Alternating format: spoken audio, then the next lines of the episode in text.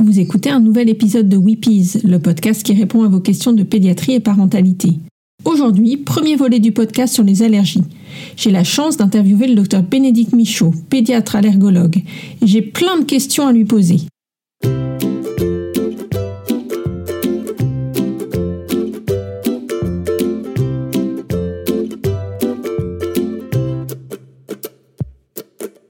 Je suis Pauline Krug, pédiatre.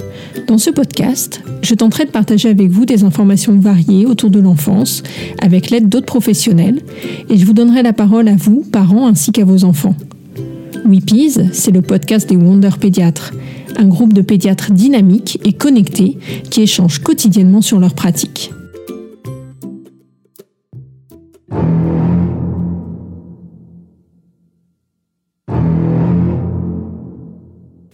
Il est certains sujets qui, en tant que professionnels, nous liquéfient, nous paniquent, nous terrorisent. Moi, par exemple, quand j'entends ce mot, allergie, j'hyperventile, je respire profondément, je tente de me calmer, j'essaie de réfléchir, et j'envoie des collègues. Pourquoi cette panique? Évidemment, déjà parce que je connais mal. Ensuite parce que c'est stressant, on entend beaucoup de choses, beaucoup de points de vue, beaucoup d'idées reçues. J'ai vite décidé de faire un épisode sur ce sujet après un accident de crevette survenu ici au Japon chez un petit gars de 6 ans. Qu'est-ce qu'une allergie? Comment la diagnostiquer? Comment la combattre?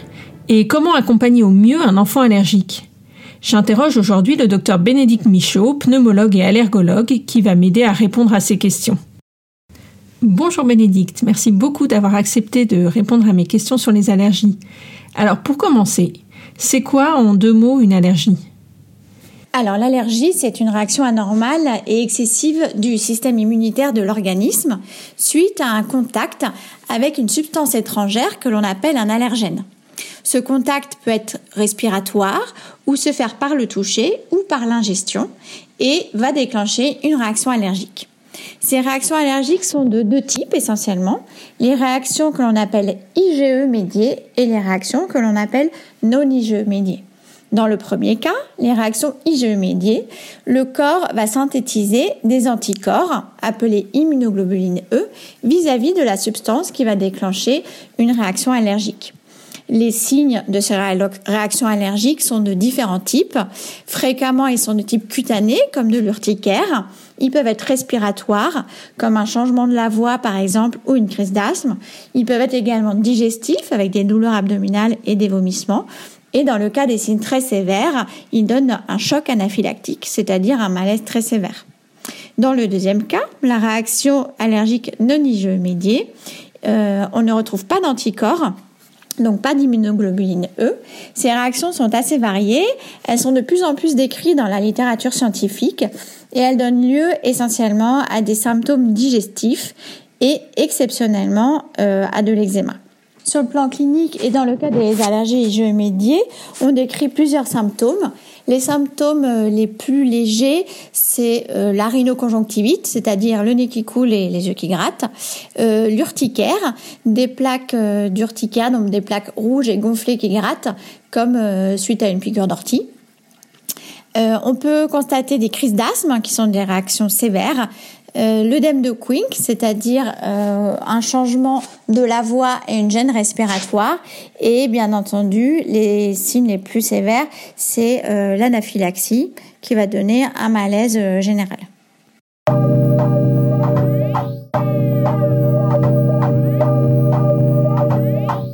Concernant les allergies non IgE, les symptômes les plus fréquents sont des symptômes digestifs avec des douleurs abdominales, des diarrhées, parfois des vomissements et un retentissement sur euh, la croissance staturopondérale chez l'enfant.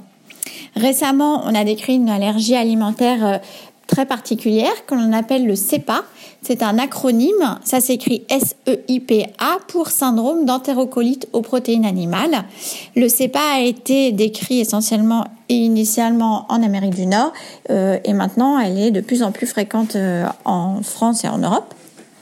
Euh, les symptômes sont très particuliers et typiques. Ce sont des manifestations qui surviennent entre 2 heures et 4 heures après la consommation de l'aliment. L'enfant va se mettre à vomir de façon incoercible, c'est-à-dire qu'il va vomir à plusieurs reprises euh, jusqu'à euh, quasiment se vider. Parfois, les vomissements sont accompagnés de diarrhée également. Et par la suite, l'enfant va être hypotonique, c'est-à-dire qu'il va être tout mou et parfois même il s'endort. Euh, initialement, ça a été décrit comme la poupée de chiffon. Parfois, on peut constater une déshydratation qui peut être sévère. C'est très important de faire la différence entre ce type d'allergie, le CEPA, et les allergies IgE médiées, dont je vous ai décrit les autres symptômes, car le traitement est totalement différent. Et quelle est la différence avec une intolérance? Eh bien, dans le cas d'une intolérance alimentaire, il n'y a pas euh, de mécanisme immunologique mis en jeu. L'intolérance alimentaire est probablement responsable de la majorité des réactions aux aliments. Il existe plusieurs types euh, de réactions.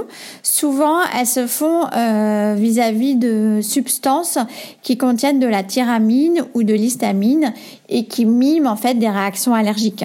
Mais ce ne sont jamais des réactions sévères. Souvent, ces réactions sont dose dépendantes, c'est-à-dire que si vous consommez euh, un aliment en grande quantité ou fréquemment, vous aurez plus de risques d'avoir des symptômes, alors que si vous le consommez en petite quantité ou de façon rare, euh, vous aurez beaucoup moins de symptômes.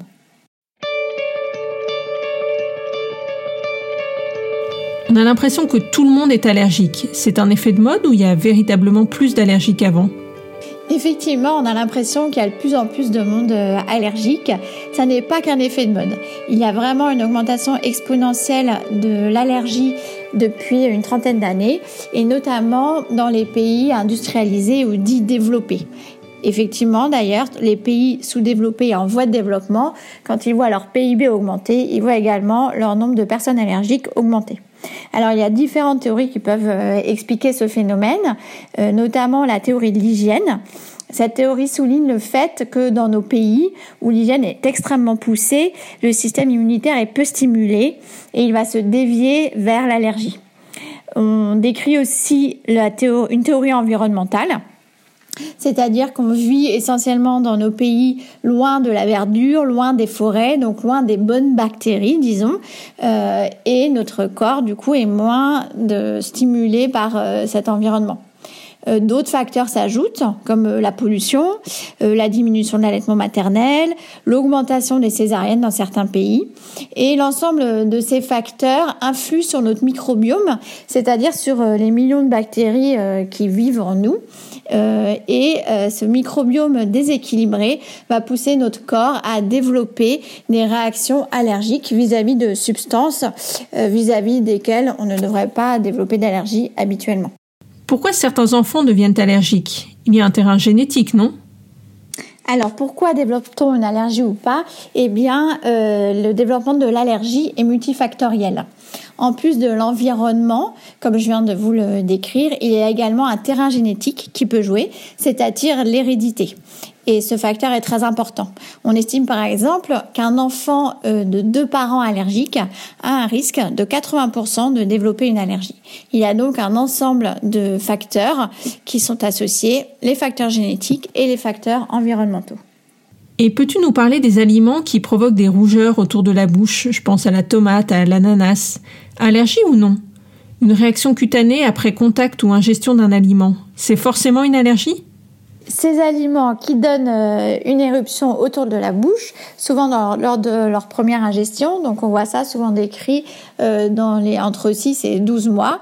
Euh, ça peut être la tomate, les épinards, les aubergines, parfois l'ananas.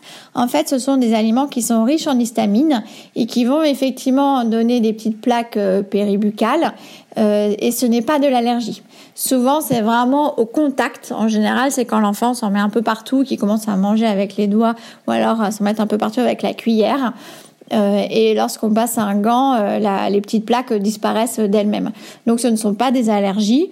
Euh, on peut voir ça aussi suite à l'ingestion de fraises ou d'une grosse quantité de fraises et ça ne donne jamais de réaction allergique sévère. Il suffit, soit on n'a pas peur et on continue à en manger, ça donne des petites plaques rouges, ou alors on attend un petit peu et un ou deux mois après on en redonne et il n'y a plus de réaction. Donc il ne faut surtout pas étiqueter cet enfant allergique.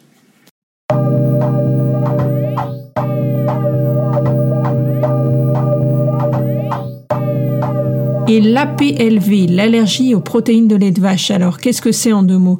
Je pense que ça nécessitera un épisode complet sur le sujet. Oui, l'allergie aux protéines de lait de vache est un vaste sujet. Euh, c'est une allergie très fréquente chez l'enfant. Elle se manifeste en général lors du sevrage, au moment de l'introduction d'un lait artificiel. Les manifestations sont très variables. Elles vont du vomissement à l'urticaire et parfois même au choc anaphylactique, donc euh, un malaise très sévère.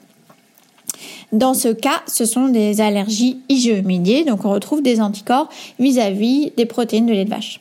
Parfois, les symptômes peuvent être moins sévères, allant du reflux gastro-œsophagien aux euh, petits troubles digestifs tels la diarrhée, les ballonnements ou l'inconfort, et parfois même une stagnation pernérale.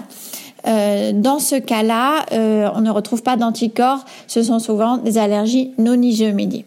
Enfin, on peut également trouver un CEPA aux protéines de lait de vache dont j'ai déjà parlé, c'est-à-dire un syndrome d'entérocolite induite par les protéines alimentaires et qui donne euh, ces symptômes typiques, c'est-à-dire euh, des vomissements incoercibles avec une hypotonie 2 à 3 heures après l'ingestion de lait de vache. La majeure partie du temps, ces allergies aux protéines de lait de vache diminuent entre 1 et 2 ans et en général disparaissent avant l'âge de 5 ans. Si ça n'est pas le cas, actuellement, de nombreux services hospitaliers proposent de réaliser une induction de tolérance, c'est-à-dire euh, de donner à l'enfant de toutes petites quantités de lait de vache qui sont tolérées, elles, puis d'augmenter très progressivement euh, ces, ces, quantités de lait de vache jusqu'à induire une tolérance, c'est-à-dire à faire que le corps puisse tolérer de plus en plus grande quantité de lait de vache, ce qui permet à l'enfant d'avoir une alimentation quasi normale au final. Et l'allergie ou l'intolérance au gluten, peut-on en parler? Alors, le gluten, effectivement, parlons-en. Ça, pour le coup, il y a un effet de mode. Ceci étant, chez l'enfant, il y a deux entités très distinctes, l'intolérance au gluten ou maladie cœliaque et l'allergie au gluten. Alors, concernant l'allergie au gluten, il y a toujours les deux types d'allergies, soit l'allergie IgE médiée, pardon, avec euh, la présence d'anticorps anti-gluten, qui peut donner des réactions très sévères, comme des chocs anaphylactiques, euh, toutes les réactions sévères euh, qu'on connaît dans l'allergie, et qu'il faut traiter avec une éviction du blé. Il y a également l'allergie non IgE médiée chez l'enfant qui va, elle, donner plutôt euh, des troubles digestifs, une cassure de la courbe pondérale euh, et qui donne aussi lieu à une éviction du gluten.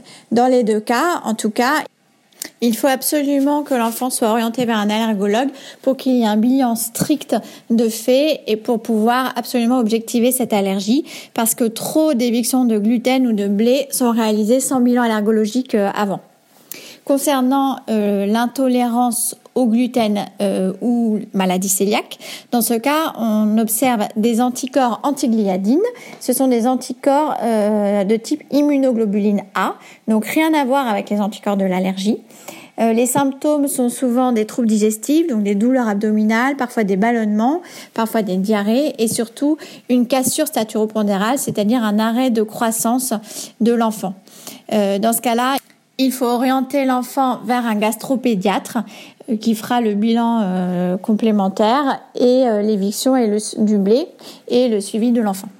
Je découvre plein de choses. Hein. La lumière commence à se faire? J'espère que pour vous aussi. Il y a encore beaucoup à dire, alors suite au prochain numéro. À bientôt!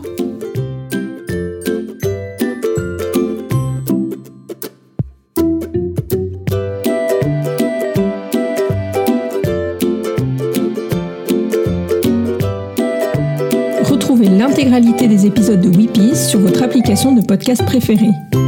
Tenez-vous au courant des parutions sur les pages Facebook et Instagram de Weepies. N'hésitez pas à vous abonner pour ne laisser passer aucun épisode et à laisser des commentaires et des idées de sujets que vous aimeriez voir traités.